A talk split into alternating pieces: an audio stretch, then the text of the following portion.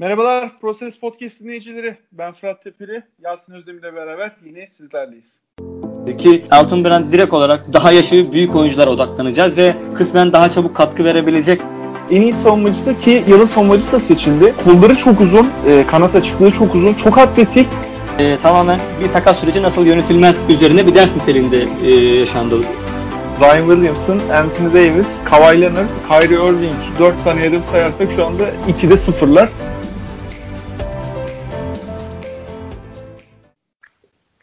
Evet, e, yaklaşık bir 10 günlük, 2 haftalık aradan sonra tekrardan sizlerleyiz.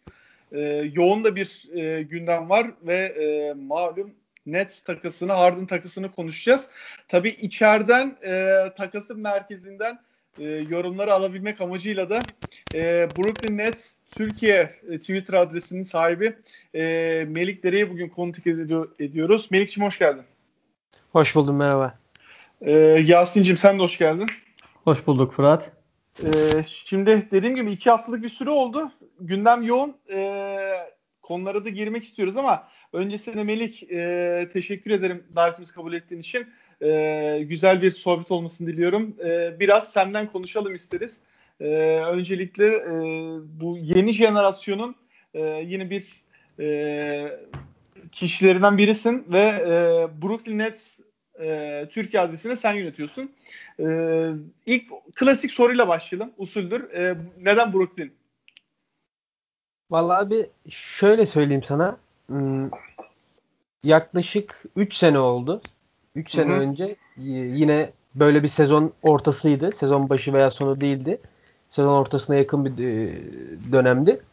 E, Böyle NBA'in telefon app'inden, e, telefon uygulamasından işte puan tablosunu açtım. Böyle basketbolun sıkı bir hayranı değildim. Yani Avrupa'da izlerdim, Türkiye'yi izlerdim, hani EuroLeague'i izlerdim ama işte NBA'ye çok yakın biri değildim. 3 sene öncesinden bahsediyorum. Hı hı. İşte NBA app'ini indirdim. Ee, puan tablosunu açtım. Doğuya batıya falan baktım. Doğu'nun dibinde baktım Brooklyn Nets diye bir takım var. İşte ulan dedim bunlar gariban. Hani ben bunları sevdim. Öyle yani. Hı. Özel bir şey yok yani. Bizim Türk insanının garibanı sevmesi gibi diyorsun yani. Evet. Bu e, şeye mi denk geliyor? E, Kyrie Irving'ler daha gelmemişti. E, yeniden yapılanma süreciydi sanırım değil mi? Tabii tabii. Spencer, işte, Spencer Dinwiddie'lerin ilk çıktığı zamana denk geliyor sanırım. tabii tabii. D'Angelo bize gelmişti. Fakat Hı hı. o sezonu o sezonu sakat geçiriyordu. Yanlış hatırlamıyorsam e, Hı hı. 30 küsür, 30 küsür maçta oynayabilmişti. Hı hı. İşte e, Ronda Ellis Jefferson, işte Al- Alan Crabb gibi böyle G League'den Hı. toplama oyuncularla oynuyorduk yani. Bu arada e, o takım da şu malum Paul Pierce takasından sonra Kevin Garnett takasından sonraki e, yeniden yapılanmadaki ilk çekirdekti. Ve gayet de aslında verimli de oynuyorlardı bu arada. Yani, yani Evet, evet. potansiyeli istinaden. Evet, e, doğru diyorsun abi. Hatta şöyle söyleyeyim ben sana. O takası yapan bizim genel menajerimiz Billy King'di.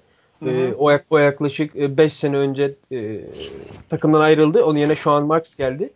E, Billy King o takası yaparken e, yaklaşık 5-6 senelik bütün e, draft picklerimizi, e, seçimlerimizin haklarının hepsini vermişti neredeyse. Elimizde bir tek ikinci roundlar kalmıştı. O yüzden de drafttan oyuncu seçemiyorduk her zaman. E, piklerimiz işte sel- mesela örneğin Jason Tatum'la Jalen Brown'un piki normalde Brooklyn Nets pikidir. Yani onları biz alacaktık. Boston'a falan vermiştik. Öyle şeyler oldu.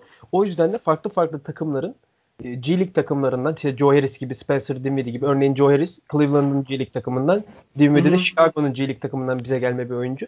Pikimiz olmadığı için böyle ucuz e, maaş e, bütçesini yormayacak, doldurmayacak oyuncuları toplayarak Kenny Atkinson gibi oyuncu gelişimi üzerine e, çok şey almış bir koçla e, bunları geliştirme yoluna gitmişti takım falan. Doğru diyorsun yani tam öyle bir yapılanma dönemi denk gelmişti. Ee, Yasin'cim Billy King'i Sixers camiası yakinen tanır. Evet, Çok, e, çok da iyi anlarız. Iverson döneminin tabii GM'idir kendisi. E, ben de Melek'e tekrardan hoş geldin diyorum ve onun da bahsettiği gibi aslında Brooklyn Nets pek öyle Türkiye'de seyircisi olan, hayranı olan bir takım değil. O yüzden e, böyle arkadaşlarımızı özenle korumak, kollamak lazım. E, yani o takım evet dediğiniz gibi şu an hatta Joe Harris ve Spencer Dinwiddie kaldı o takımdan. Artık bakalım onlar da ne zaman gönderilecekler. göreceğiz. Ee, Brook Nets Turkey e, Twitter adresini yönetiyorsunuz şu anda. Orada da bayağı bir etkileşim de var. E, ciddi sayıda da takipçiniz var. Bu Türkiye'deki e, işte NBA takımlarına Türkiye hesabı e, bayağı açılıyor ve çok da aslında şey talep de var. E, ben de mesela Sixers'ı takip ediyorum. E, biraz e, yayından önce sizin hesaba da baktım tabii yani o takımın fanı olanlar genelde takip ediyor doğal olarak. E, bayağı da etkileşim var. O kısım nasıl gidiyor? E, güzel bir, bir grup toplanmış gibi bir durum var. Evet abi doğru diyorsun.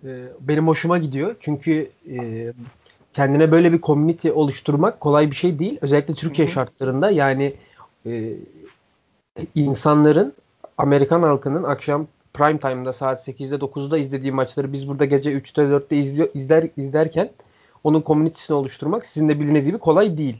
Evet. Yani öyle sokakta her çevirdiğin adam işte bir NBA takımı tutmuyor.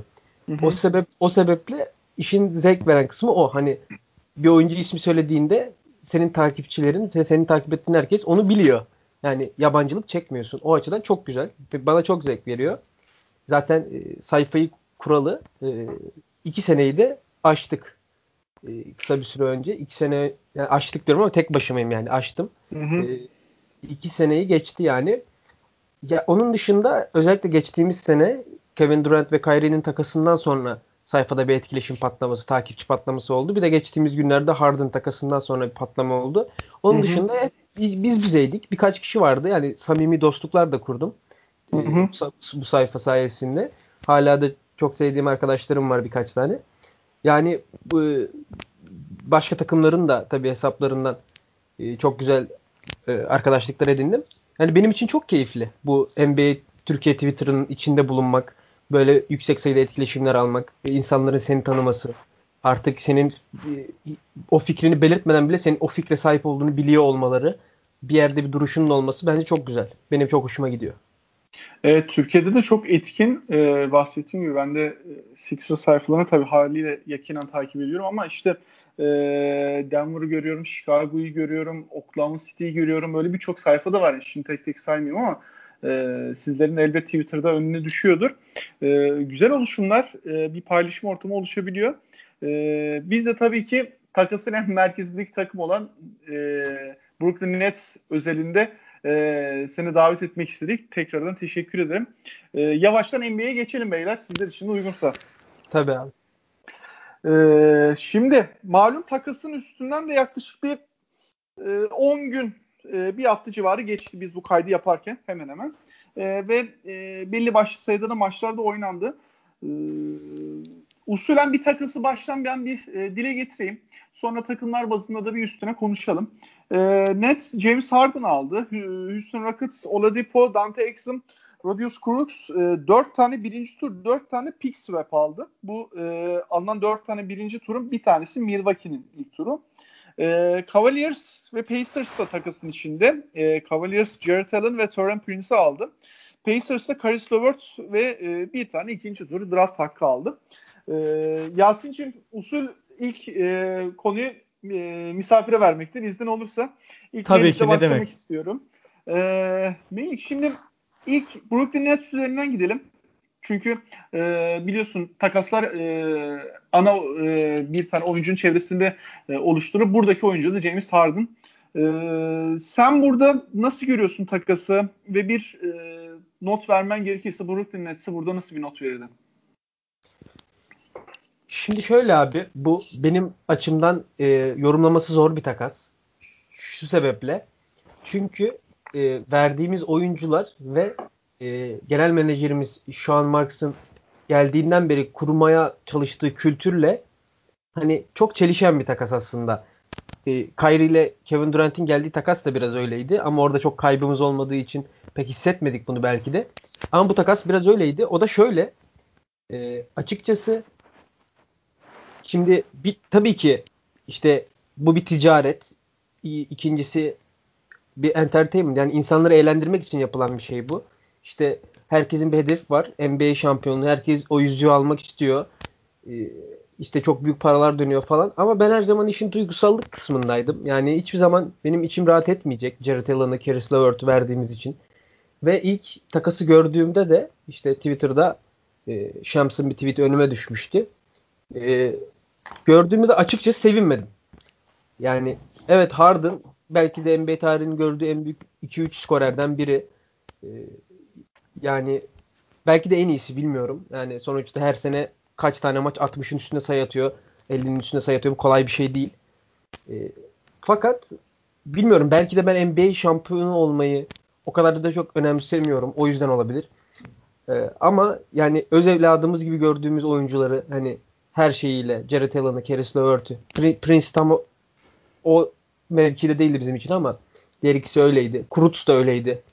O da Litvanyalı bir oyuncu. Ee, yani bilmiyorum ben duy şöyle söyleyeyim belki rasyonel olarak baktığımızda çok şey kazanmış olabiliriz. Hem kulübün değeri hem de sportif olarak. Fakat duygusu olarak bak baktığımda çok şey kaybetmişiz gibime geliyor. Ama dediğim gibi rasyonel olarak bakınca bu takas e, sadece Brooklyn değil direkt New York içindeki Knicks ile olan o otorite kavgasında bile Brooklyn'i öne geçirmiş gibi gözüküyor. Yani o açıdan baktığımda çok büyük bir artı olarak görüyorum. Ee, şimdi tabii Yasin sana sözü verirken Tamam. E, Melik'in söylediklerini şuna eklemek istiyorum. Şimdi tabii 3 tane e, ana rotasyondaki iyi de parçalar şu anda elden çıktı. Ama önümüzdeki 8 yılda e, tamamen ipotek edilmiş durumda yani. Houston Rockets'a oynayacaklar draft anlamında. E, dediğim gibi e, 4 tane ilk tur, 4 tane pick swap var. Yani e, hangi e, seçim daha yukarıdaysa o Houston Rockets'a geçecek o bağlamda da yani biraz da uzun e, projeksiyon bağlamında da bakarsak ne ne kazandı ne kaybetti abi? Ben de zaten e, konuşmamı aslında Nets takası ile ilgili 3 ana başlık üzerine oturtacaktım. Bir işin taraftarlık kısmı var. İkincisi saha içi uyum basketbol kısmı var. Üçüncüsü de senin en son bahsettiğin yönetim, uzun vadeli planlama ve draft kısmı var. Taraftarlık kısmında tamamen Melik gibi düşünüyorum. Ee, bir Sixers taraftarı olarak işin duygusal boyutunda çok sevinçliyim. James Harden'ı almadığımız için. Çünkü Brooklyn Nets bence şu an NBA'in en antipatik takımı haline dönüştü. Ki ben e, hani Brooklyn'le uzaktan da bir bağlantım olduğu için işte 3 ayda orada vakit geçirdiğim için e, hani bana ikinci takımını sorsanız Brooklyn Nets derim. E, dolayısıyla aslında yabancıya gitmediğine bir anlamda seviniyorum. E, o anlamda. Ama e, konferanstaki en büyük rakiplerinden birine gittiği için üzülüyorum. E, işin özü şu. Dediğim gibi yani Brooklyn Nets açısından bence ben bir taraftar olarak olsam aynı Melik gibi düşünürdüm. Gerçekten hani Kyrie Irving sorunlu bir adam. E, Kevin Durant medyayla kavgalı bir adam. Yani Harden en e, soğuk karakterlerden bence bir tanesi. Yani mesela Damian Lillard'ı ben takip etmekten o kadar çok zevk alıyorum ki. Ama Harden'la ilgili en ufak bir şey merak etmiyorum. E, işin tabii bu taraftarlık kısmı dediğim gibi duygusal kısmı e, öyle söyleyeyim. Saha içi uyum kısmında zaten takımın içi biraz boşalmış oldu şu anda. Jared Allen ve Torian Prince gibi ve Melik de söylediği gibi takımın değer verdiği bazı isimlerin gitmesiyle e, bence artık hani net o sezon sezon başında dediğimiz o derin kadroyu kaybetmiş oldu ki işte e, eski Sixers'lı Norvel Peli falan aldılar. E, pot altında çözümler üretmeye çalışacaklar tabii. Daha net oturmadı o anlamda. Uzun vadeli planlama draft işte Nets ne kaybettiği ne kazandığı gelirsek Jonathan Chucks'ın e, Ringer'da bir yazısı vardı bununla ilgili. Bu tarz süper yıldız takasları şu anda tüm NBA'yi, tüm sektörü aslında kötü etkiliyor. Çünkü geleceğini ipotek etmeyen takımlar kısa vadede şampiyonluğu unutmuş oluyorlar. Unutmak zorunda kalıyorlar. Ee, yani Sixers evet kısa vadede çok büyük bir gol yedi. Nets de evet kısa vadede çok büyük bir şey kazandı. Ee, önümüzdeki 2-3 yıl içerisinde mutlaka oyuncular sakatlanmasa bir sene şampiyon olacaktır. Burası bence neredeyse 199 gibi bir şey. Ama 3 e, sene sonra o draft hakları ne hale gelecek? E, Kyrie Irving 3 sene sonra burada kalacak mı? Harden kalacak mı? E, o draft hakları ne kadar değerlenecek? Bunlar tamamen e, tabii ki o bir önceki Garnett ve Pierce dönemine de dönebilir iş bir yerden sonra. Ha, e, Sean Marks'ın yaptıklarına ters bir şeydi dedi. Melik ona da şöyle söyleyeyim. Aslında Sean Marks bugünler için hazırlanıyordu. E, yani o takım böyle şeyler için kurulmuştu fırsat önlerine geldi. E, ve bunu değerlendirdiler. Ama Sixers açısından, Rocket açısından isterseniz ben daha sonra değerlendiririm yine. Şimdi e, ikiniz de iyi değerlendirdiniz. Teşekkür ederim. Burada e, Yasin şöyle bir ekleme yapayım. Şimdi 3 yıllık dedim. E, bu arada hem Harden, Durant, Kyrie de 3. E, yılları oyuncu opsiyonlu. Yani Aynen bir öyle. anda e, 2022 sezonu sonunda takım boşalabilir orada. E, tabii büyük de bir cap kalıyor. Hani o açıdan free agent'tan yine oyuncu bulabilirler. O ayrı konu ama e, süper yıldız anlamında e, bir anda takımın içi boşalabilir ama Melik'e biraz katılıyorum e, taraftarlık anlamında. Çünkü e, Sixers da aslında takasın e, önemli e, takımlarından biriydi.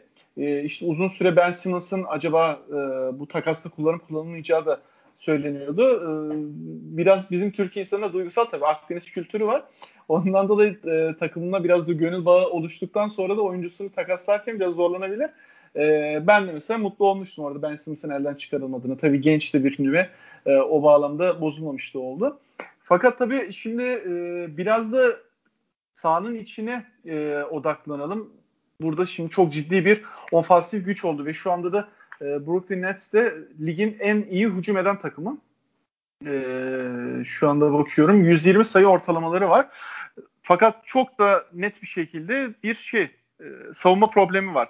E, geçtiğimiz 10 yıla da baktığımızda şampiyon olan takımların da e, sezonda en iyi 10 savunmadan biri olduklarını görüyoruz. Yani e, herhangi bir istisnada burada ortaya çıkmamış. Bu bağlamda baktığımızda da Nets gerçekten güçsüz kalıyor. Şimdi Norman Bell e, takviyesi oldu. Şimdi birkaç tane daha yine e, oyuncu eklemeleri olacak ama tabii bir yandan da insan şeyi düşünebiliyor. Yani bu takım 100 sayı yese 110 atar. 120 yese 130 atar gibi bir algı da oluşabiliyor. Doğru. Ona da kabul ediyorum ama e, Melik burada sana topu şöyle vereyim.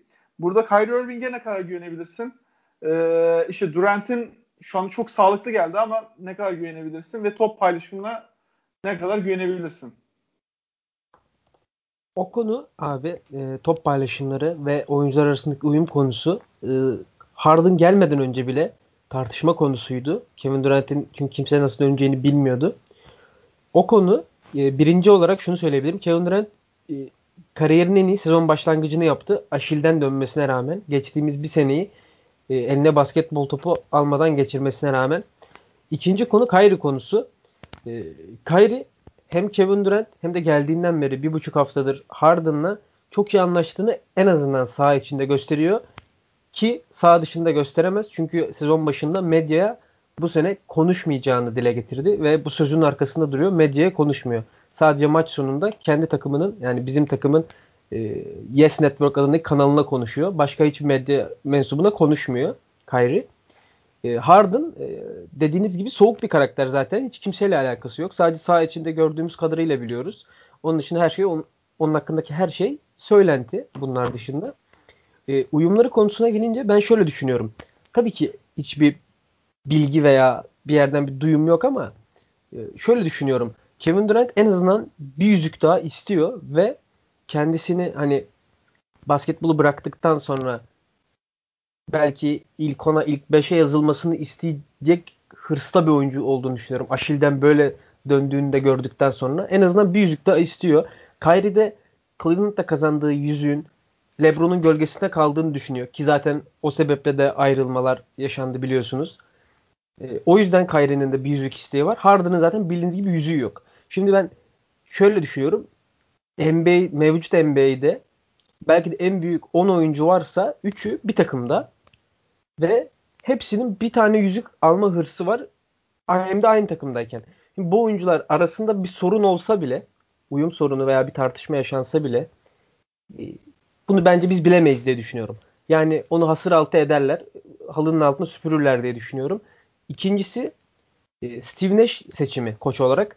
Steve Nash bu takımın koçu, koçu değil. Bu takıma koçluk yapacak kapasitede biri değil. Yani 3 tane süperstarımız var. Onlar işi çözecekler. Steve Nash de sadece onları bir arada tutacak kişi bence. Yani bizim koçumuz bench'te oturmayacak da saha içinde. Kim oynuyorsa, top kimin elindeyse o bizim koçumuz oluyor. Yani mantıken. Zaten e, kaç kaç yani bu sene bütün Nets maçlarını izledim e, preseason dahil. Gör, gördüğümüz şey oydu. Yani bir kez oynadığımız seti başka bir oyuncu bir daha oynamıyor. Yani Kevin Durant'in bildiği setler Kevin Durant onu oynuyor. Kyrie'nin bildiği setler Kyrie onu oynuyor. Harden'ın bildiği setler Harden onu oynuyor. İşte Levert bizdeyken de Levert onu yapıyordu. Hatta geçmişten kalma alışkanlıklarını oynuyordu takım. Ee, yani o konuda ben uyum konusunda bir sıkıntı çıkacağını düşünmüyorum. Ama buna rağmen e, bu takım şampiyon olamazsa e, bu bir başarısızlık olur ve tabii sakatlık vesaire absürt durumların olmamasından e, o şartlarda konuşuyorum. Yani bu dediğim sorunların çıkacağını düşünmüyorum. Uyum sorunu, ya takım arasında bir kavga ya da Kyrie'nin Boston'da yaptıkları gibi bir şey ben çıkacağını açıkçası sanmıyorum. Çünkü yani dediğim gibi sebepler var. Hepsi artık bir yüzük daha alacak diye düşünüyorum. Hepsi de e, belli bir yaşı geçmiş insanlar. En gençleri Kyrie. O da zaten 28-29 yaşında. Yani ben dediğim gibi uyum sorunu çıkacağını düşünmüyorum. Onun dışındaki uyum sorunu çıkmazsa ve şampiyonluk alınmazsa önümüzdeki iki sene içinde bu, bunu başarısızlık olarak nitelendiririm. Yani benim yorumum bu konuya ancak bu olur. Şimdi tabii e, hedef çok net. Yani zaten masaya da bu kadar geleceğini ipotek ederek koyduğunda artık hedefin net olduğu belli. E, Melik orada tabii şimdi sen daha pozitif baktın ama ben mesela dışarıdan o kadar çok pozitif bakamıyorum. E, çünkü baktığımızda Kyrie Irving'in Boston'da yaptıkları bir lekedir. Ki Cavaliers'a nasıl ayrıldığını da hatırlayalım. Ee, devam ediyorum. Harden'ın Chris Paul'le işte Westbrook'la gerçi Westbrook'ta bir sıkıntı olmadığı söylendi ama e, içeriden gelen bilgiler de hani aksi yönde. E, Durant'in de aslında çok şeyi yok. Yani geçmişte o kadar kirli bir e, geçmişi yok ama işte o da şu anda Aşil'den sonra çok iyi görünüyor ama işte biraz da playofflar sertleşince yani onun da sağlık sorunu e, geliyor. Nasıl çözülecek bilmiyorum ve dediğim gibi yani benim en güvenmediğim isim orada tabii Kyrie Irving. Yasin sana da topu biraz da şey bağlamında vereyim. Yani sağ için özellikle savunma kısmında bu iş nasıl çözülecek? Çünkü mesela sana şöyle bir soruyla e, geleyim. Bir Sixers eşleşmesinde Embiid'i kim savunacak abi Nets'te? Aynen öyle. Ben şöyle e, Harden hamlesini Kyrie'nin olası bir felaket senaryosuna karşı, takımdan ayrılması, yeni bir ağzı çıkartmasına karşı e, sigorta olarak görüyorum. Durant'in hatta hamlesi olarak bunu görüyorum neredeyse. E, yani hücum olarak tabii ki çok e, yani kapasiteli bir takım. Hatta hepsi tek başına oynasa, bu üçlüden hepsi beşer dakika beşer dakika dört kişiyle beraber oynasalar hücum olarak her NBA takımıyla yine yarışırlar.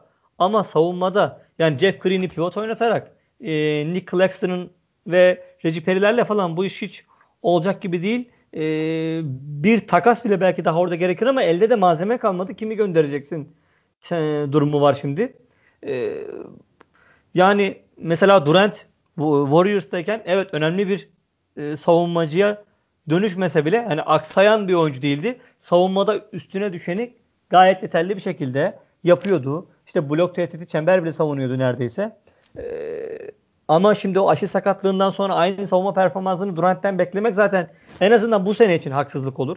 E, Kyrie hiç zaman e, kafası savunmada olan bir adam olmadı. O atletizmi üzerinden oynuyordu. O ne kadar yapabilecek? Harden hep ezbere post-up savunmasını iyi yapıyor diye geçiyoruz. Kuvvetli diye geçiyoruz ama e, onun da fiziksel durumu ne yazık ki şu an iyi değil. E, dolayısıyla bu kadrodan herhangi bir şekilde şu an savunma emaresi e, bulmak yani tamamen imkansız. Yani ben hiçbir şekilde savunabileceklerini sanmıyorum. Hadi Sixers'ı geçtim. E, Yannis ne olacak? E, Boston'ın kanatlarını ne yapacaksınız? E, savunmada bu takımın işi çok zor. Çok zor yani orada işte Durant'in e, yani Golden State kariyeriyle beraber gelişen bir savunma yönü var. Biraz o ayakta tutmaya çalışacak ama yani dediğin gibi çok açık veriyor gemi. Yani ondan dolayı e, hangi birini kapatacaksınız? Ama evet yani hani sohbetimizde de başlarken hani bahsetmiştim yani bu takım öyle bir hücum takımı ki yani kaç yese üstüne atabilecek bir hücum takımı. Hücumda Fakat... da şöyle bir şey söyleyeyim. Yani bu takımda Aha. kimin Chris Bosh fedakarlığını yapacağını belirlemek lazım şu anda. Birinin abi burada geri adım atması lazım. Yap- şöyle bir ekleme yapabilirim abi. Bölüyorum kusura bakma. Ee, geldiğinden beri James Harden geldiğinden beri ısrarla top kullanmıyor. Yani ıs- evet. adam ıs- ısrarla top kullanmıyor ve sadece topu dağıtıyor. Yani Houston'da gördüğümüz artık yani hücum etmekten bıktığı anlarda içeri drive edip topu dışarıda kime görürse onu atıp hadi sen de şut at formu var ya ondan çıktı adam. Sadece topu dağıtıyor ve içeri ne içeri giriyor ne o deli gibi step back'leri yapmıyor. Zaten onda zaten double team'le savunmuyorlar artık nedense. Ki yapacak lüksleri yok. Joe Harris gibi bir şütör ve yanında Kevin Durant de Kyrie Irving durur, durur, dururken o beşliden hiç kimseyi double team yapamazsın. Direkt cezayı keserler. O ayrı bir mesele. Savunma konusu da şöyle abi bence. E, dediğin gibi Norval Pel e, takımla anlaştı. Çok kısa süre içinde gelecek. NBA sağlık protokolleri bekletiyor onu. Onun dışında e, Javal McGee konuşuluyor. Bugün hatta gördüm haberini. E, Cleveland'da Şamet'i veya işte ikinci e, round'dan pick verebileceğimiz konuşuyor. Javal McGee konuşuluyor. Savunma kısmı e, kısa savunmasında Joe Harris eforlu bir savunmacı ama savunma yapmayı bilmiyor. Yani bilmiyor sadece ama efor gösteriyor. Bu takdire şayan yine de. Senelerdir öyle. Nash bunu geliştirebilir mi sanmıyorum. Tabi Amar Studemir ve Mike D'Antoni de var ekipte ama onların da ne kadar bunu becerebileceği soru işareti. Onun dışında e, Fransız TLC var. E, Timothy Levavu. İyi bir savunmacı. 4 numarayı savunamaz. Fakat 3 numarayı gayet iyi savunur. Atletik bir oyuncu. E, onun dışında DeAndre Jordan, Claxton, Reggie Perry ve Javal McGee bir de Norval Pell. Bu 5 uzuna bilmiyorum. Ben çok pozitif bak- bakıyorum ama ben bu 5 uzuna yani uzun rotasyon olarak şampiyonluğa giden bir takımda güvenirim. Yani e, DeAndre Jordan'a güvenmek konusunda e, Melik çok emin değilim. E, dediğim gibi yani orada tabii şey olarak görmek lazım. Yani Boston eşleşmesinde mesela uzunlarda o kadar çok zorlanmayacaktır. Hak veriyorum. Fakat e, işte Bucks eşleşmesi, e, Sixers eşleşmesinde yani hele şimdi Sixers'ta konuşacağız birazdan. E, Embiid şu anda çok formda. E, oralarda işte Yanis Embiid nasıl savunulacak? Çünkü e, biliyorsun DeAndre Jordan'da en büyük açığı aslında hem savunma hem de şey çabuk foul problemine girmesi. Yoksa çok kalıplı, Doğru. ortayı ortayı çok iyi kapatıyor. iyi rebound e, toplayıcı. Yani onlara bir şey demiyorum. Fakat öyle bir durum var. Bakın yani orada Jared Allen'ın elden çıkması bence büyük eksiklik olacak. Onu tabii sonra çok tabii arayacaklar ama Harden'da ortadayken elbet bir şeyler vermeniz lazım. Ee, peki burada yavaştan e, diğer takasın takımlarına gidelim. Biraz da Rockets, Cavaliers ve Pacers konuşalım. Ee, ilk sıradan devam edelim. Rockets'la devam edelim. Rockets şimdi tabii e, elindeki en büyük parçayı vererek diğer bir takıma yani Nets'in bütün geleceğini ipotek altına aldı. E, fakat tabii ki ilk 1-2 yıl buradan e, draftlardan çok bir şey e, üst sıralardan en azından gelmesi beklenmiyor. Yasin bu sefer senden başlayalım. E, bence Rockets alabileceği en iyi paket aldı ya. Ee, evet. Eline o kadar kötü oynamıştı ki o elle bile bu paketi alması çok iyi oldu. Hı-hı. Ama bence bu duruma bu takımı kim getirdi sorusunun cevabı Tilman Fertita. Ee, ben hani direkt sorunu oraya bağlıyorum. Ee, adam takımı 2.2 milyon milyar dolara alınca resmen parası kalmadı elinde. Ve Daryl Morey'in elini direkt olarak bağladı. Lüks vergisi ödemeyeceksin. E, ona göre takaslarını yap, takımını kur ki adam geçen sene birinci tur draft hakkı vererek birini takas etti. E, sırf lüks vergisi ödememek için falan yani. Dolayısıyla benim gözümde Tilman Fertitta şu an yani James Dolan'la neredeyse eşdeğer bir e, takım yöneticisi e, sahibi. Dolayısıyla takımın içini boşalttılar. E, Mori gitti, D'Antoni gitti. Harden da doğal olarak e, takımın yeniden yapılanmaya gideceğini zaten gördü. Yani her seferinde de yine en son o meşhur basın toplantısında da yeterince, yeterince iyi değiliz vesaire vesaire gibi görüşlerini zaten dile getirdi. En son işte takım toplantısında falan da olaylar çıkmış birazcık. E, dolayısıyla hard yani Houston'ın aldığı pakete bakarsan işte Lillard yerine Oladipo'yu tercih etmek de işte kontratından çabuk çıkılabilecek sene sonunda serbest olduğu için e, daha esnek bir seçim yapmış oldular kendileri açısından. E, yani eğer bu hamle e, yarışmak için değil de gerçekten yeniden yapılanmaya girmek için yapıyorlarsa gayet mantıklı bir hamle onlar açısından. E, aldıkları draft hakkı zaten e, yani çok başarılı. Hiç ona diyeceğimiz bir şey yok. Dediğim gibi yani bu ana kadar çok kötü yönettiler ama aldıkları parçalar gayet iyi. Çok onda bir şey diyemeyiz adamlara. Yani e, şey kısmında haklısın. Yani Oladipo'nun alınması e, kontratın bitmesiyle alakalı. 21 milyon dolarlık bir kontrat var. Bitiyor. Dante Exum'un yaklaşık 10 milyon dolara yakın bir kontratı var. O da bitiyor. PJ Tucker'ın 8 milyon dolarlık kontratı var. Vesaire vesaire. Yani kitli bir e, Houston Rockets salary cap'i bir sonraki yıl tamamen çözülüyor. Orada bir tek John Wall'ın tabii ağır bir kontratı var ama e, geri kalan oyuncular bağlamında elleri rahatlar ve şu anda isterlerse Oladipo'yla devam edecekler ki o işte Miami söylentileri var. E, yoksa bile ellerinde birçok draft pick'i var. E, Melik sen e, Houston Rockets açısından şimdi orada e, tek yıllık birçok kontrat da var. İşte DeMarcus Cousins, Ben McLemore gibi e, ve bahsettiğim PJ Tucker gibi. Sen o kısımda nasıl düşünüyorsun? Yani belki ilk 1-2 yıl çok yüksekten seçemeyecekler ama sonraki yıllarda e, yani Nets'in e, bu baş oyuncuları da yavaştan yaşlanmaya başlayınca belki daha iyi yerlerden de pikler seçebilecekler. Tabii ki öyle. Ben yani zaten e, Houston'un yaptığını çok mantıklı buluyorum. Özellikle Harden'ı verip bu kadar e, draft pick'i almak zaten beklenen bir şeydi. Yani Harden'ı veriyorsan onun yerine bir süperstar almak mantıksız olurdu. Tabii ki Harden'ın eşdeğeri bir, başka bir süperstar almak olurdu. Fakat bu Houston'un işine gelmezdi. Çünkü artık yeniden yapılanmaları gerekiyor. Hani o oyuncularla, o maaşlarla olmayacaktı. Belliydi. Bizde üstüne John Wall falan.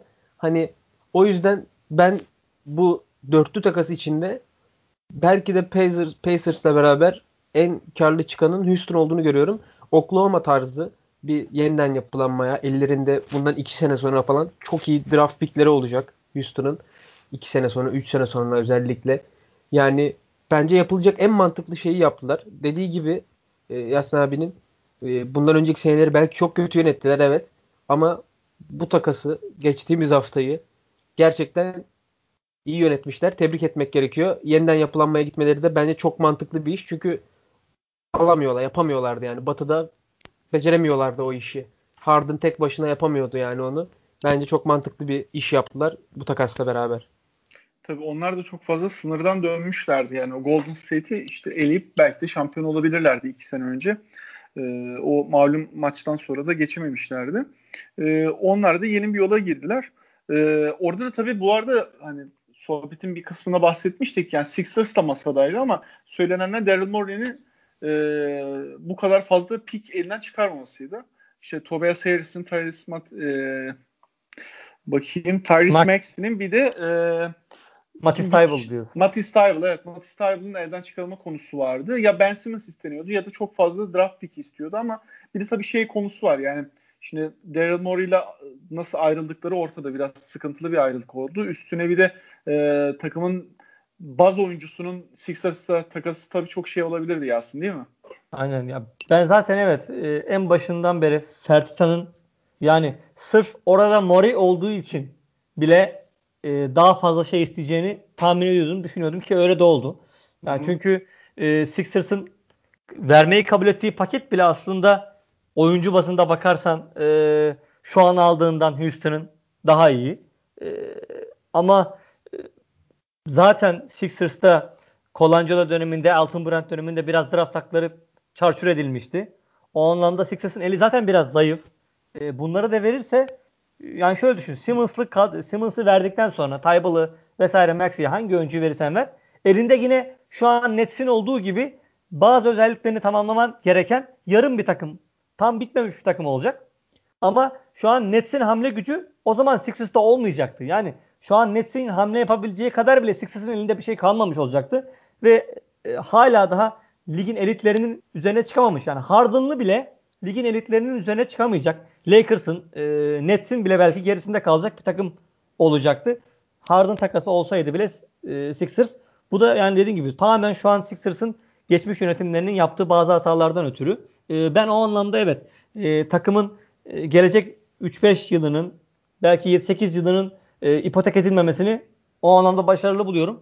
E, Mori gibi Harden benim hayatımı değiştirdi diyen bir adamın e, gaza gelip e, takımın uzun vadeli çıkarlarını e, bozacak bir şey yapmamasını da onun yine bir başarısı olarak görüyorum. E, tabii ki çok üzülmüştür tahmin ediyorum.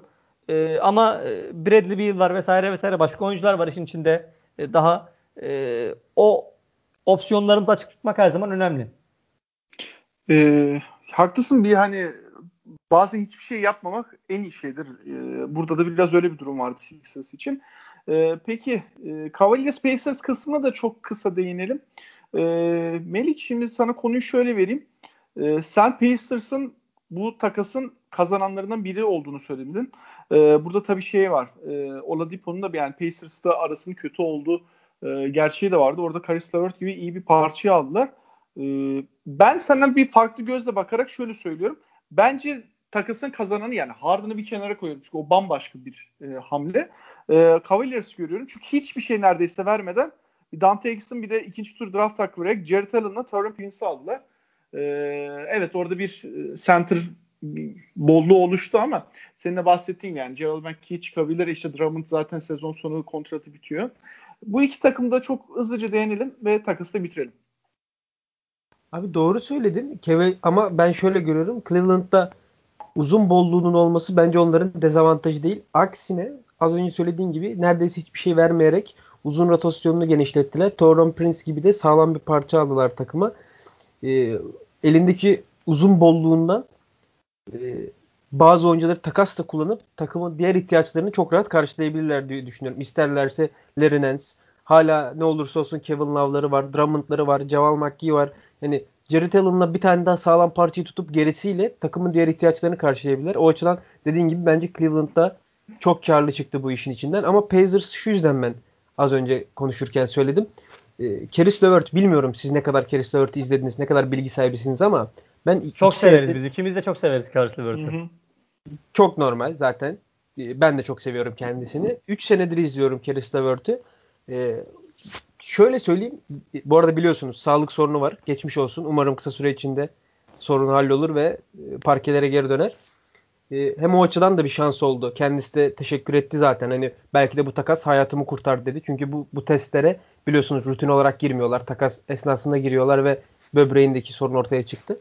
Neyse Keris Levert bence şöyle bir oyuncu. E, belki süperstar olmayacak hiçbir zaman. Zaten yaşı da ufak ufak geliyor ama bence All-Star çok rahat olabilecek bir oyuncu. Sahada siz zaten iyi biliyorsunuz ama ben dinleyenler için tekrar söylüyorum. Hani sahada yapamayacakmış gibi göründüğü her şeyi çok üst seviyede yapabiliyormuş gibi geliyor bana. Yani siz de örneğin iki sene önceki e, Nets e, Sixers playoff e, ilk turunu izlerken fark etmişsinizdir. Özellikle ilk maçı ve Brooklyn'deki ilk maçı izlerken yani üçüncü maçı izlerken fark etmişsinizdir diye tahmin ediyorum. Mesela örneğin e, Embiid'in üstünden vurduğu bir smaç var mesela. Siz Keris Levert gibi bir oyuncuyu biliyorsunuz. Fakat tanımayan biri olsanız bu iki oyuncuyu yan yana görseniz bunu yapabileceğini hayal edebilir miydiniz? Zor. Fakat yapabiliyor. Onun dışında ritmini bulduğunda e, çok üst seviyede yani yüksek yüzdeyle yüksek e, e, efor da gösteriyor. Çok faydalı bir şekilde skor üretebiliyor. Yani ör, örneğin iki sene önceki veya geçtiğimiz seneki Harden gibi biraz daha faydası düşük ama yüksek skor üretme değil. Faydası yüksek ve yüksek skor üretme şeyini verebiliyor sana. Tabii ki ritmini bulması önemli. Sağlıklı olması önemli. Ee, onun dışında e, bence Pacers'ın işine çok yarayacak bir oyuncu. Bilmiyorum Pacers'ın içine yalan yok. Şimdi atıp tutmama hiç gerek yok. İçini dışını pek bilmiyorum Pacers'ın ama Keris Levert hangi takıma giderse gitsin çok sağlam bir parça olurdu zaten. E, o gitmesine de çok üzüldüm. Umarım orada kendini daha da çok geliştirir. Uzun seneler All-Star olarak izleriz onu. Kendisini çok çok seviyorum. E, onun dışında şunu söyleyebilirim. E, bence kariyeri bittiğinde Keris Levert'ün e, eğer Pacers'ta uzun seneler kalırsa hem Pacers'ların hem de Brooklyn Nets'lerin çok sevdiği bir oyuncu olarak kalacak. Ee, şimdi şey kısmında haklısın. Cavaliers'a değinirken yani orada e, ellerinde de iyi takaslayabilecekleri parçalar yani özellikle Larry Nance son dönemde çok formda iyi oynuyor. E, Kevin Love değerli bir parça hala ama e, kontratı çok overpaid durumu var. Biraz belki elden zor çıkabilir. E, Ceval McKee haklısın. E, salary cap'ini boşaltmak isteyen bir takım Andre Drummond alabilir. Çünkü kontratı bitiyor, yüklü bir kontratı var. E, o kısmında çok haklısın ve e, Torin Prince gibi de iyi bir kanat oyuncusu alır. En azından rotasyonda güzel yer tutabilecek bir kişi.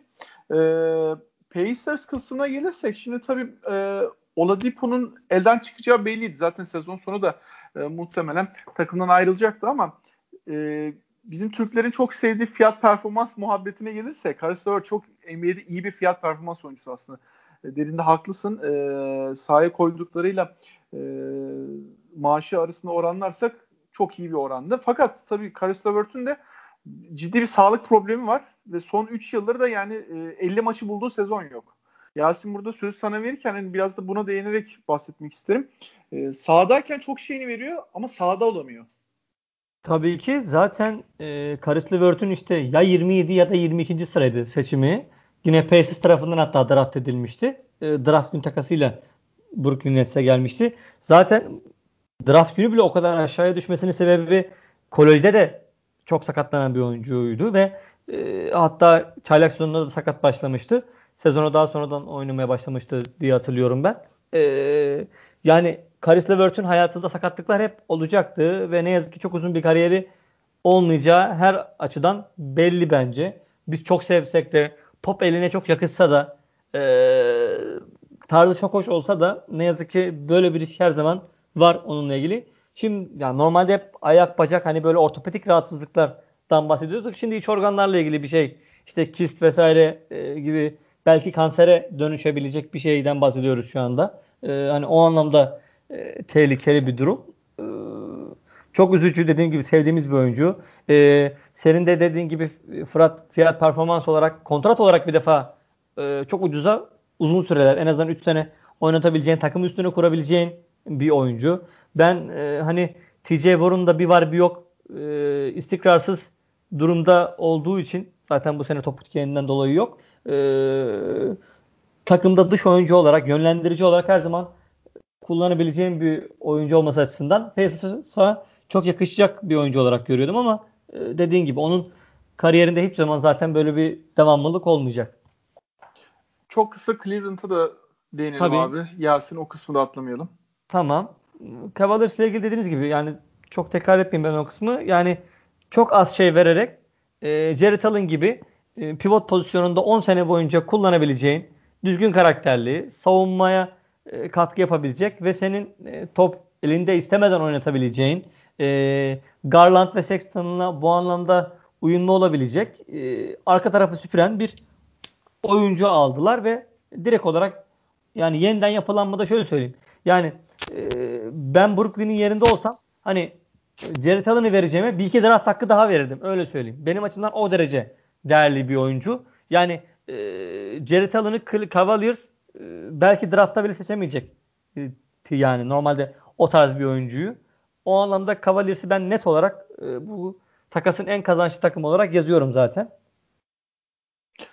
Peki. E, büyük bir takastı. Çok detaylıca konuştuk. Tüm takımlarına de- değindik. E, şimdi ekleyeceğiniz bir kısım yoksa yavaştan Sixers'a geçelim diyorum. Abi, ben şöyle söyleyebilirim e, Yasin abinin tam şimdi söyledikleriyle alakalı. E, ben de e, tam olarak Yasin abinin dediği gibi e, daha çok şeyler verip Jared elde tutardım. Ki öyle de yapmışlar abi. Yani Cleveland'ı ikna etmeye çalışmışlar. Şamet ve bir pik daha verelim diye. Fakat Cleveland Jared ısrarcı olmuş. Öyle bir bilgi sana söyleyeyim dedim abi. Belki görmemişsindir diye. Peki. E, yavaştan Sixers'a geçiyorum. E, Yasin biz geçen programda hatırlarsın e, Covid korona haberini... bırakmıştık. Evet. E, malum korona haberiyle e, kapatmıştık. Ona istinaden de biraz da takımda hangi maç oynanacak, ne olacak vesaire bilgileri yoktu. Ve e, hemen ardından da Denver maçıyla başlıyorduk. E, onun üstünden şöyle hızlıca bakıyorum 5, 6, 7, 8 maç oynanmış. Bayağı da bir maç oynanmış aslında. E, tabii Covid sebebiyle de sezonlar biraz yoğun geçiyor. O bağlamda saçma bir Denver maçı var ki yani Sixers'ın 7 kişiyle oynadığı Esports'ta da yayınlanmıştı maç. Yani saçma bir maçtı. E, ama sonrasında da takımın biraz daha e, toparlaması özellikle e, Embiid'in Ben Simmons'ın e, gelmesi artık son maçla beraber Seth Curry de e, sahada. Burada tabii alınan iki tane Miami, iki tane Boston galibiyeti var. Çok kritik. E, ve şu anda da 12 galibiyet, 5 mağlubiyetle açık ara e, doğuda birinci sırada Sixers. Yasin, e, usulen senle başlayayım. Sixers tamam. bir şu e, geçtiğimiz bir dönemi bir konuşalım. Tabii e, dediğin gibi senin de biz en son e, Covid haberini duymuş ve bir belirsizlikle ucu açık bir şekilde bölümü kapatmıştık. E, bu dönem aslında beklediğimiz gibi oldu. Korona etkisinde çok dengesiz. E, hangi maç kim oynuyor, neden oynamıyor? E, tamamen karma karışık bir dönem oldu. Açıkçası o anlamda evet bir izleyici olarak benim de bir izleme motivasyonum düştü mü? Düştü böyle sırf hani e, bir profesyonel gözle podcast yapacağız ve e, bu dönemi de izlemem lazım içgüdüsüyle izledim ben bütün maçları. En son Pistons maçı hariç. E, hepsini tabii ki izledim maçların. E, çok da kötü geçirmedik aslında bu dönemi. Ben daha fazla mağlubiyet alabileceğimizi düşünüyordum. Çünkü işte orada Embiid'in falan dönmesi bir anlamda takımı toparladı. E, iki tane Celtics galibiyeti çok önemliydi. Direkt olarak konferanstaki rakibine karşı alıyorsun. İkili eşleşmelerde falan değerli bir şey oldu ve Boston'ı direkt bizim arkamıza atmamıza yaradı bu durum. E, Miami'yi tabii eksik yakaladık. İki maçta da geçtik. Ama en kızdığım maç da Memphis maçıydı. Yani hele o maçın sonunda yapılan top kaybı hataları, Tobias Harris'in çizgiye basması vesaire detaylara çok takılmak istemiyorum ama Memphis maçı da böyle hep kazanılabilecek bir maçken kaybedilmesi kötü oldu. Ee, bu döneminde tabii ki avantajlı bir noktası genç oyuncuların işte Tyrese Maxey, Isaiah Joe'ların süre alması oldu ki ben NBA genelinde de bunu avantaja çevirecek. Sırf bu korona yüzünden sahaya çıkıp e, daha sonra ligde yer bulup ekmek yiyecek oyuncular olacağını tahmin ediyorum. E, bu dönemin kötü noktası olarak da son iki maçta toparlanmakla birlikte Ben Simmons'ın durumu hep böyle tartışıldı. E, işte yine Ingram'la karşılaştırmalar falan yapıldı. E, ama son iki maç herhalde onlara bir cevap olmuştur diye düşünüyorum. Yani burada tabii e, senle daha önceki programlardan hep bahsini geçirmiştik. Yani hangi takımın kadro derinliği daha fazlaysa o takım daha avantajlı bu sezonu geçirecek diye. Çünkü malum Covid-19 sebebiyle birçok oyuncu maçlarda oynayamayabiliyor. Mesela bahsettiğin iki Boston galibiyeti çok önemli ama ikisinde Tatum oynamadı. Evet evet. Ee, e, baktığımızda şimdi Brooklyn Nets'e Durant'in oynamadığı bir dönem var. İşte e, geliyorsunuz bizde Seth Curry'nin oynamadığı var. Yani her takımda birileri var. İşte Miami maçında Jimmy Butler'lar, Bam Adebayo'lar oynamadı. İşte Tyler Hero. Dra Dragic yok. Gabe Vincent falan yıldızlaştı yani. Aynen öyle ve birçok takım için bu ıı, geçerli. Zor bir dönem. O dönemde bence yani mükemmele yakın çıktı Sixers. Ee, Embiid'in yani şu anda muhtemelen Jokic'le beraber belki Doncic'i de oraya koyabilirsin. Ee, bir MVP performansı var. Ee, Seninle daha önce yani. bölümlerde konuşmuştuk hatta. Hani ben sınıf atladı mı demiştim Embiid'le ilgili. Sen de daha erken falan demiştin ama şu an herhalde görüyoruz ki e, en yani MVP adayı olarak ilk üçte herhalde şu anda. Kesin ilk üçte ama yine erken. Tabii yine erken. Topla topla Tabii. yani 17 maç e, yapılmış. Yani 60 maç olduğunu varsayarsak ortalama her takımın üçte biri oynanmamış. Ama bence Ondan... o ışığı veriyor zaten şu an Embiid. Geçen yıl bu ışığı vermiyordu. Öyle bir sorun vardı. Yok geçen yılı zaten saymıyorum. Geçen yıl gerçekten kötü bir e, yıl sezonda. E, ama e, bu yıl evet doğru diyorsun o ışığı veriyor. Takım da biraz daha esnek bir takım. E, Melik sana sözü verirken biraz da e, Atlantik üzerinden konuşmak istiyorum yani. Doğu özelinde hatta. Şimdi orada e, baş takımlar var. İşte nedir? Bucks, Boston, e, Brooklyn, işte Sixers bağlamında. Bunların e, en azından bir Doğu yarı finali grubunu oluşturmasını bekliyoruz. Bu bağlamda biraz da Sixers'ın son dönemini nasıl görüyorsun? Abi Sixers konusunda ben şöyle söyleyebilirim. E, dediğiniz gibi bu e, korona protokolleri e, NBA'in aldığı bazı kararlar var biliyorsunuz sizde. Dediğiniz gibi e, bazı oyuncular direkt 10 gün kilitliyorlar hani 10 gün sen oynayamazsın diyorlar. Karantinada kalmalısın diyorlar ve oyunculardan eksik e, oyunculardan mahrum kalıyor takımlar. Dediğiniz gibi işte siz bunu Curry ile Seth Curry ile falan yaşadınız. Bizde Kyrie öyle oldu, Durant öyle oldu falan. Birçok takım bunu yaşadı. E, ben bu Sixers'ın özellikle dediğiniz gibi son iki maçta Pistons maçıydı değil mi sanırım bir tanesi? Evet. En son evet. Aynen. Pistons maçını e, daha net takip edebildim. Ben bu sıkıntılı bir iki belki iki buçuk haftadan çok net biçimde iyi çıktığını düşünüyorum Sixers'ın. Yani zaten bu tip belki kısa süreç fakat çok belirgin hani ve zor geçecek süreçlerden sağlam çıkabilen takımların hem batıda hem doğuda geçerli e, üstte kalabileceğine inanıyorum ben. Mesela bizimkiler de bunu iyi yapabildi Kevin Durant yokken ki Harden takası da yapılmamıştı. Ee, örneğin Boston mesela e, Tatum yokken dediğiniz gibi iki maçı da yenildi size. Onlar bu süreci pek iyi geçiremedi. Tabii ki bu hani öngörülebilir bir şey değil. Birden NBA diyor ki senin oyuncun oynayamaz. O konuda her hiç kimseye bir şey diyeme, diyemeyiz belki de ama oyuncuların dikkat etmesi gerekiyor falan. Ama Sixers'ın burayı iyi geçirmesi bence sezonun geneline e, bir ışık verdi. Genel takım açısından konuşuyorum. E, belki Milwaukee Sixers 1-2 olarak görüyorum ben. Onun dışında Boston'la Nets de arkasından gelir diye düşünüyorum. E, bu ikilinin. E, fakat e, Embiid'in Embiid konusunda ben sanırım sizin gibi düşünmüyorum ya. Bu MVP performansı şu an var. Evet. Fakat sürdürülebilir mi? Kararsızım yani şu an. Onda hepimiz kararsızız. Yani o Embiid de aynı e, yani Levert gibi her zaman kariyerinde bir sakatlık, kondisyon problemi her zaman olacak bu etki.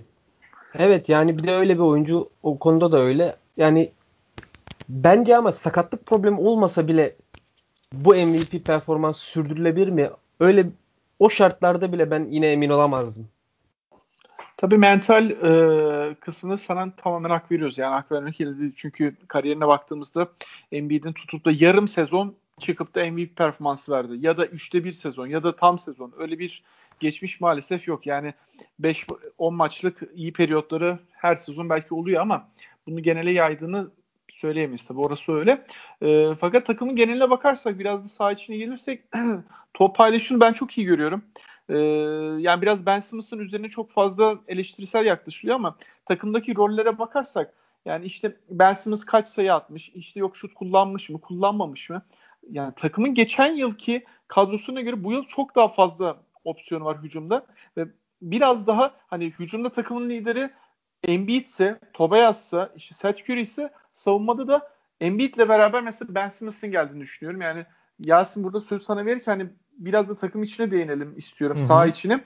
Ee, özellikle e, top paylaşım bağlamında e, Embiid'e post-up'ta gelen double teamlerde çok iyi pas çıkardığını görüyoruz.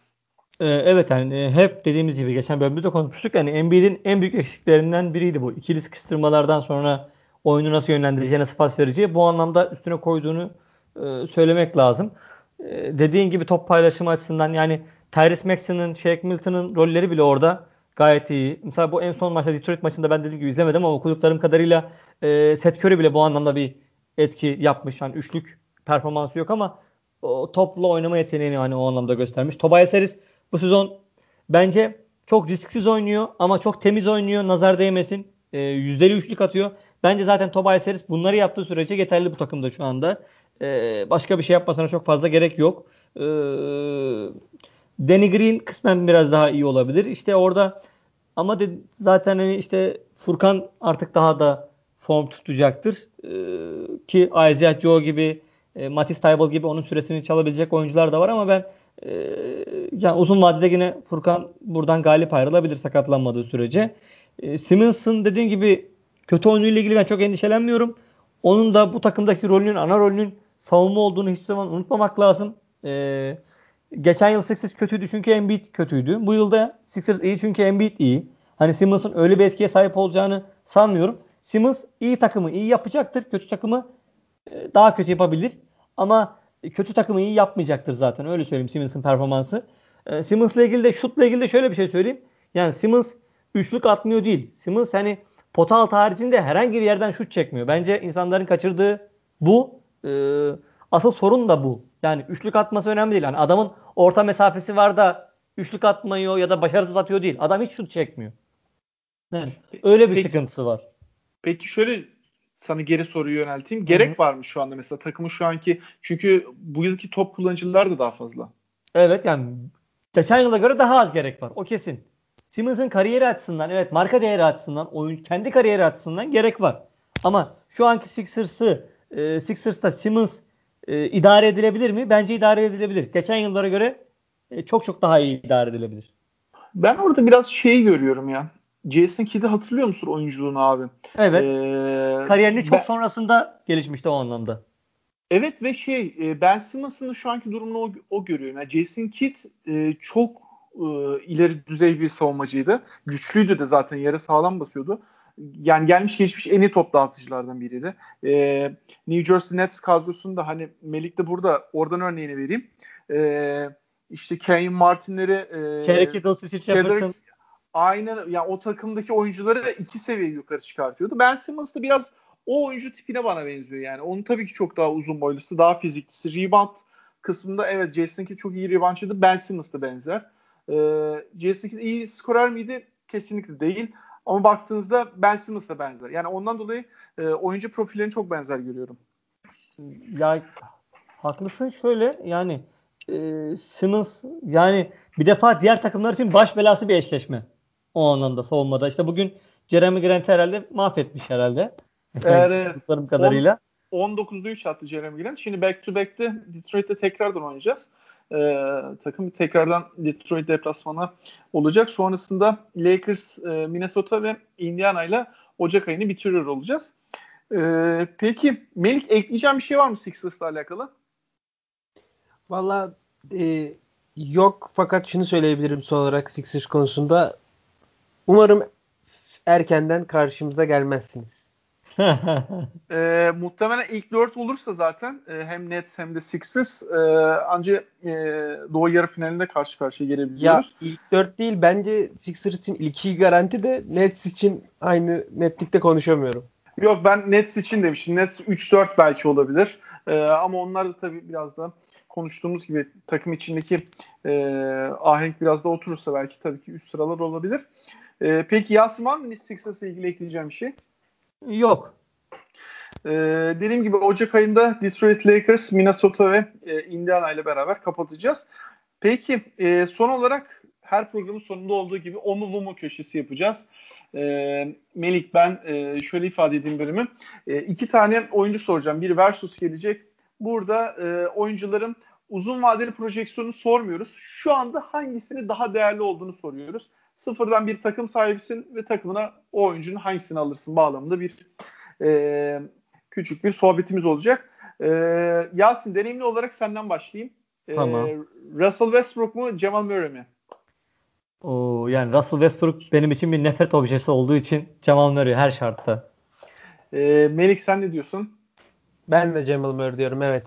Kesinlikle aynı düşünüyorum. Yani ya ilk bana sorsan da kesinlikle aynı yorumu yapardım. Ee, burada tabii Russell Westbrook son iki yılda düşen bir e, reputasyonu var. Tam tersi Jamal Murray de Bubble'ı çok iyi geçirmişti. Ee, Geçen yani, gün bir yazıda gördüm. Yani Russell Westbrook e, triple double'ı anlamsızlaştıran bir oyuncu şu anda. Yani triple double yapmak sıradan bir şey ama anlamsız, önemsiz bir şey haline geldi. Russell Westbrook sayesinde. Bence içini boşalttı. Yani efektif yani hiçbir yararı yok onun triple double'ın oynadığı takıma. Evet efektifliğini bitirdi. Doğru diyorsunuz. Ee, ben de Cemal Murray diyorum ama yani kıl payıyla derler ya e, yarım parmakla diyorum. E, peki ikinci soruma geçiyorum. E, bu sefer Melih senden başlayalım. Shake Milton mı? Lamelo Ball mu? E, Shake Milton diyorum. Çünkü geçtiğimiz sene e, korona arasına girmeden önceki performansı çok etkileyiciydi. Sürdürülebilir olmadığı zaten belli. Fakat o patlama yani o sempatimi kazandı. O yüzden Shake Milton. Yasin sen? Hmm, ya ben bugün için seçeceğim için Shake Milton diyorum ama önümüzdeki yıl sorarsan Lamela Ball diyebilirim. Ee, çünkü Lamela'dan daha şu an şey kadar güvenebileceğim bir şey görmedim ben. Genelin aksine niye bilmiyorum. Bir türlü daha kendisine ısınamadım. O anlamda Shake Milton diyorum. Hani e, ben açıkçası Shake Milton'ın yani Sixers'ın iyi draft seçimlerinden biri olduğunu e, ve her zaman üstüne koya koya geldiğini e, görüyorum. Bence çok gayet temiz bir seçim. Temiz bir oyuncu. Hiçbir problem yok kendisiyle alakalı. Tabii farklı tipte oyuncular. Ee, Tabii yani ki. orada Shake Milton daha iyi bir şutör e, ama Lamelo'nun da çok daha iyi bir top dağıtıcı olduğunu söyleyebiliriz ki o da yani son yaklaşık 5-10 maçları da bayağı toparladı. Sezon aslında çok verimsiz girmişti. Ee, ben de Shake Milton diyeceğim ama evet yani şu anda seçtiğimiz için Shake Milton diyorum. Yoksa aslında şey e... Lamelo'nun tabii ki potansiyeli çok çok daha fazla. Evet. Peki. Ee, Yasin bu sefer sen de devam edelim. Michael Porter Jr. mı? Caris LeVert mi? Oo çok güzel soru. İkisi de sakat. Ee, ikisi de sıkıntılı o anlamda. Ama tavanı daha yüksek olduğu için ne kadar Liberty çok da sevsem de Michael Porter Jr. diyeceğim herhalde ben. Evet ikisi de yani fiziksel olarak hep problemli oyuncular. Ee, ikisinin de oyun izlenmesi, oyun e, entertainment'ı yüksek. Ee, ve yani duş şutları da keza iyi. Ee, Melik sen ne düşünüyorsun bu versus hakkında? Bence ona sorma ya bu soruyu. evet ben tabii ki yani duygusal bu... durumda olduğu için kesinlikle Levert diyorum burada. Yani 3 senedir oyna, oynadığı maçların zaten dediğin gibi 50 maçtan fazlasını görmedi bir sezonda. O, o yüzden de oynadığı maçların belki de %80'inden fazlasını izlemişimdir. Yani yakından da bildiğim bir oyuncu. Yani çok seviyorum. O yüzden kesinlikle Levert diyorum. Örneğin iki sene önceki e, Minnesota maçında hatırlarsınız. E, ayak bileğinden sakatlanmıştı. Kırık değildi sanırım ama kırık kadar kötüydü yani. Sezonu direkt kapattı. Çok da korkunç bir sakatlıktı izlemesi. Ben hatta şey diye düşünüyorum. O sakatlık yaşanmasaydı o sezonu e, D'Angelo'nun bile önünde bitirebilirdi. Yani reputasyon olarak. Ve All-Star yapabilirdi diye düşünüyorum. Bu da öyle bir düşünce olarak araya vereyim dedim. Ee, peki ben de seçim Levert'in yanı kullanıyorum ama burada tabii şey yani Michael Porter Jr.'ın e, daha fizikli olması işte rebound anlamında e, savunmaya çok takılmıyor. Orta seviye bir e, savunma performansı veriyor. O bağlamda Karis Levert bir tık daha hücumda e, efektif olmasından kaynaklı ben de Karis Levert'ü seçtim. E, son sorudaki versus biraz tabii şey e, farklı tipte oyuncular. Ondan dolayı overall'da bir yorum yapmanızı bekleyeceğim. Biraz daha rasyonel düşünmenizi e, bekleyeceğim sizden. Melih sana yönelteyim. E, Rudy Gobert mi? Carl Anthony Towns mu? Ha, ya ben e, burada zor bir seçim aslında ama ben burada Rudy Gobert derim ya. Çünkü ben bilmiyorum biraz da galiba Avrupa basketbolu kafasında kaldım sene 2021 olmasına rağmen ama bence center'ların ilk işi her daim potayı savunmak ve potaya yakınken hücumda topu o potaya bir şekilde sokmak olmalı diye düşünüyorum. Yani yayın dışında çok fazla işi olan center bilmiyorum benim takımımda öyle bir rol olmasına gerek kalmaz. Tabii burada şey sorusu geliyor yani Carl Anthony Towns center mı? Yani, yani işte dedi, dediğiniz gibi. Yani. Evet işte zaten şut atabiliyor olması onu bu noktaya getiriyor. Demek istediğim konu da oydu. Hı hı. Ee, benim soracağım soru da bu, bu oyuncuları yani kimin yanına koyacağım? Bence o tabii çok çok daha önemli. Ee, direkt olarak ikisi özelinde bir seçim. Yani hiçbir şey faktörü düşünmeden ikisi özelinde bir seçim yapmam gerekirse o yani Carl Anthony Towns çok özel bir yetenek. Bence yani Embiid'in üstünde bir yetenek. Ee, o anlamda hücum yeteneği olsun. Ee, ama onun da devamsızlık problemleri var. Çok sakatlanıyor. Duygusal olarak bence gelgitler yaşıyor. Minnesota zaten direkt olarak kulüp olarak öyle. O yüzden Rudy Gobert'ten garanti performans ne alacağımı daha iyi biliyorum. Bu sebeple Rudy Gobert diyorum ben de. Ama oyunculuk evet. olarak, kumaş olarak tabii ki Carl Anthony Towns yani ben şöyle söyleyeyim. Anthony Davis'ten sonra bence ikinci yetenektir yani ligde. Ee, aynı fikirdeyim abi. Ben ama o, bu sebepten dolayı Carl Anthony Towns diyeceğim bu eşleşmede. Ee, dediğin gibi yani Gobert'den örnek veriyorum. Ee, işte %50'nin altına düşmeyeceğini bilirsin. Ama Carl Anthony Towns'tan e, ne alacağını bilemiyorsun. Ama formda bir Carl Anthony Towns abi yani aslında şampiyon yapabilecek bir e, şey, yetenek, bir kumaş. E, fakat hani bugüne kadar bunu gördük mü? Evet göremedik ve çok soft kalıyor. E, mental olarak çok zayıf. Belki 20-30 maç ya da işte o Jim Butler'la oynadığı sene falan. Evet ki orada da sezon çok hızlı girmişti Timberwolves hatırlarsın. Ee, yani ilk 20 maç üzerinde direkt MVP oylamasında geçiyordu. Ee, ama dediğim gibi yani ben biraz daha fazla şey alabileceğini düşündüğüm için Carl Anthony Towns diyorum. Ee, Gobert'e garantiye gitmektir anlarım yani. Peki e, toparlıyorum yavaştan beyler. E, Melik'ciğim teşekkür ederim. Ben teşekkür ederim. Güzel bir sohbet oldu diye düşünüyorum. Umarım dinleyenler de keyif almıştır. Ee, davet ettiğiniz için ben teşekkür ediyorum tekrardan. Ee, benim için çok keyifliydi.